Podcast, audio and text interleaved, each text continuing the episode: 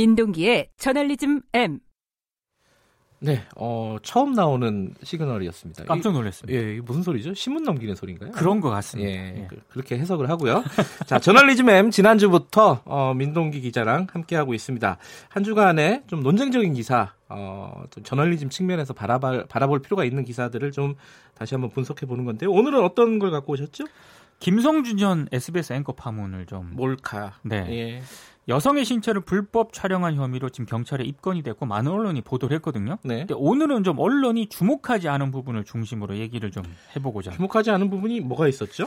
SBS가 사표를 수리하고 퇴사 조치를 하지 않았습니까? 그랬죠. 네. 많은 언론들이 이제 이 보도를 쏟아냈고요. 네. 어, 묘하게도 이 보도에서 끝났습니다. 아하. 이 조치가 온당했느냐 여기에 음. 대해서는 이제 별로 보도를 안 했는데 네. 사실은 징계를 내렸어야 되는 게 아닌가라는 그런 지적이 있습니다. 실제로 아, 예. 지난 10일에 예, 8개 예. 언론 시민단체가 SBS의 조치를 비판을 했거든요. 네. 그러니까 서둘러 사직서 수리하고 프로그램을 폐지한 게 꼬리 자르기 식으로 문제를 해결하려는 것 아니냐 음. 이렇게 비판을 했습니다. 우리가 그 예를 들어 이제 검사가 어 무슨 어 범법 행위를 저질렀을 경우에 네. 그냥 사표 수리해 버리는 경우를 많이 비판했잖아요. 언론들이 그거 많이 비판합니다. 예, 징계부터 하고 절차를 밟아라 이렇게 많이 비판했는데 언론은 또 그렇지 않는다는 얘기네요. 네. SBS는 이런 비판에 대해서 뭐라고 하던가요? 아직까지 이 비판에 대해서는 입장이 없습니다. 그래요. 근데 2017년에 SBS 노사가요. 네. SBS 성희롱 성폭력 징계 내규를 만들거든요. 네.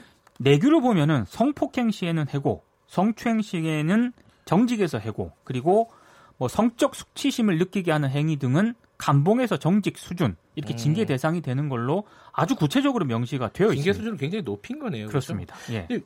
이- 이건 이거 뭐 속칭 몰카 불법 촬영인데 김성준 전 앵커 같은 경우에는 요거에 대한 규정도 따로 있어요? 제가 그래서 이거 찾아봤거든요. 예, 내규를요. 네. 예. 기타 항목에 이런 부분이 있습니다. 카메라나 이와 유사한 기계 장치를 이용해서 뭐 이렇게 촬영하는 그런 행위 있잖아요. 예. 여기에 대해서는 정직에서 해고 조치를 할 수 있다고 정확하게 명시가 되어 어, 있습니다. 명시가 돼 있어요. 예. 음흠. 근데 이제 SBS 같은 경우는 징계를 하지 않고 바로 사표 수리를 했는데 네. 원래 그 어, 이 내규를 만들 때 여러 가지 그 목적이나 취지가 있지 않습니까? 이걸 예. 감안을 했다면 사표 수리로 끝낼 게 아니라 SBS가 이런 내규가 있는데도 이런 문제가 발생을 했다면은 네. 조직 문화를 다시 점검하는 쪽으로 갔어야 된다라는 그런 지적이 있는데요. 시민단체들이 서둘러 사표 수리해서 꼬리 자르기 했다는 그런 비판이 좀 설득력을 가지는 이유도 여기에 있는 것 같습니다. 그렇군요. 김성준 앵커에 대해서는 뭐 이런 어떤 논란이 있을 수 있는데 그 시사전망대라는 프로그램도 폐지를 했지 않았습니까? 그것도 좀 논란이 있거든요. 예. 이게 이 프로그램이 91년 3월부터 이제 방송이 됐거든요. 그래요. 예, 굉장히 오래된 그런 예. 프로그램입니다. 중간에 이제 프로그램 명칭이 좀 바뀌긴 했는데 네. 아, 수십 년 동안 지속됐던 그런 프로그램인데 이걸 전격적으로 폐지를 했습니다.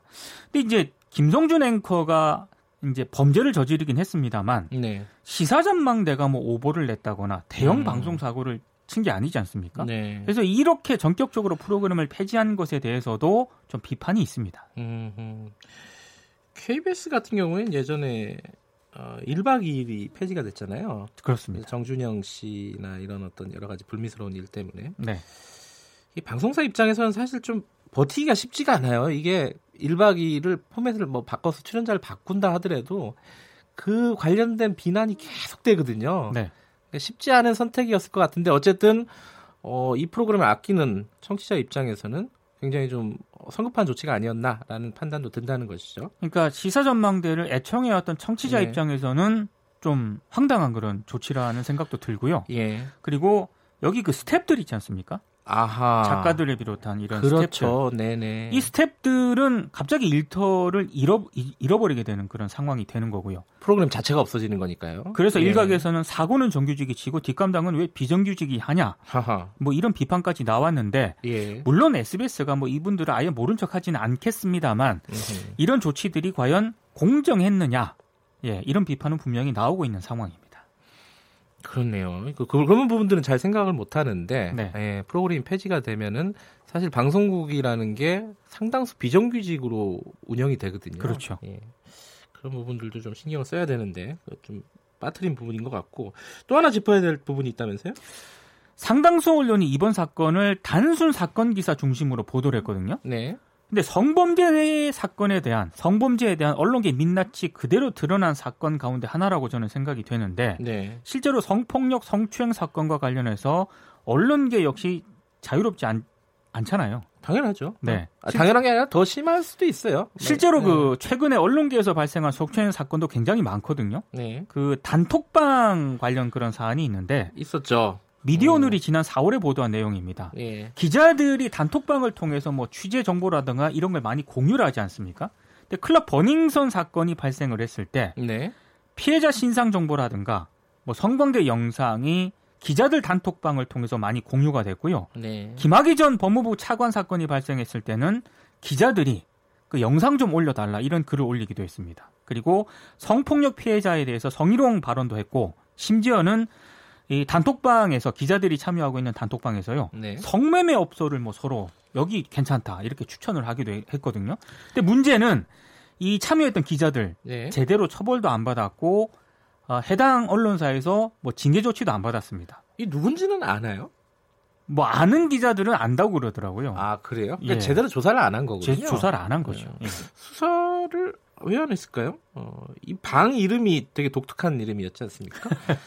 시가 흐르는 문학의 밤. 뭐, 뭔 소리인지 잘 모르겠어요. 근데 어찌됐든 언론계가 다른 어떤 사회, 다른 부분, 부문보다 오히려 성인지 감수성이라고 많이 하잖아요. 그게 많이 떨어진다. 이렇게도 볼 수 있을 것 같아요.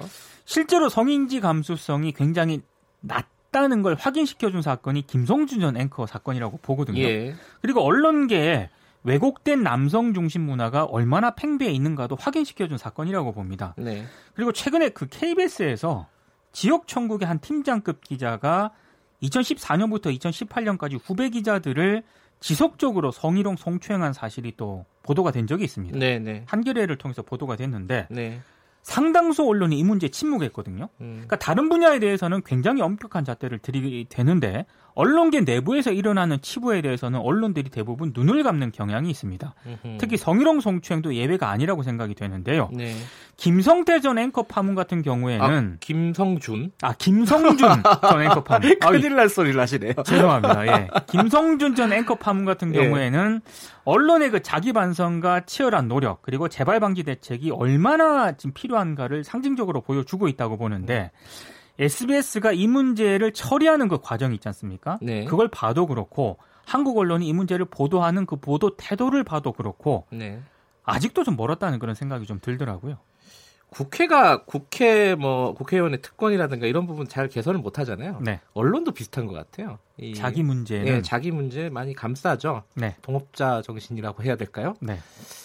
아 이게 뭐 상호 비평, 상호 비판 이런 것들이 좀 더 활발해야 되지 않을까라는 생각도 들고요. 그래서 저널리즘 M을 만든 것 같습니다. 예, 어, 김성준 앵커 어, 사건과 관련해서 어, 미처 어, 신경 쓰지 못했던 부분들을 좀 짚어봤습니다. 자, 오늘 저널리즘엠 여기까지 하겠습니다. 고맙습니다. 고맙습니다. 고발뉴스 민동기 기자였고요. 김경래 최강 시사 듣고 계신 지금 시각은 7시 42분입니다.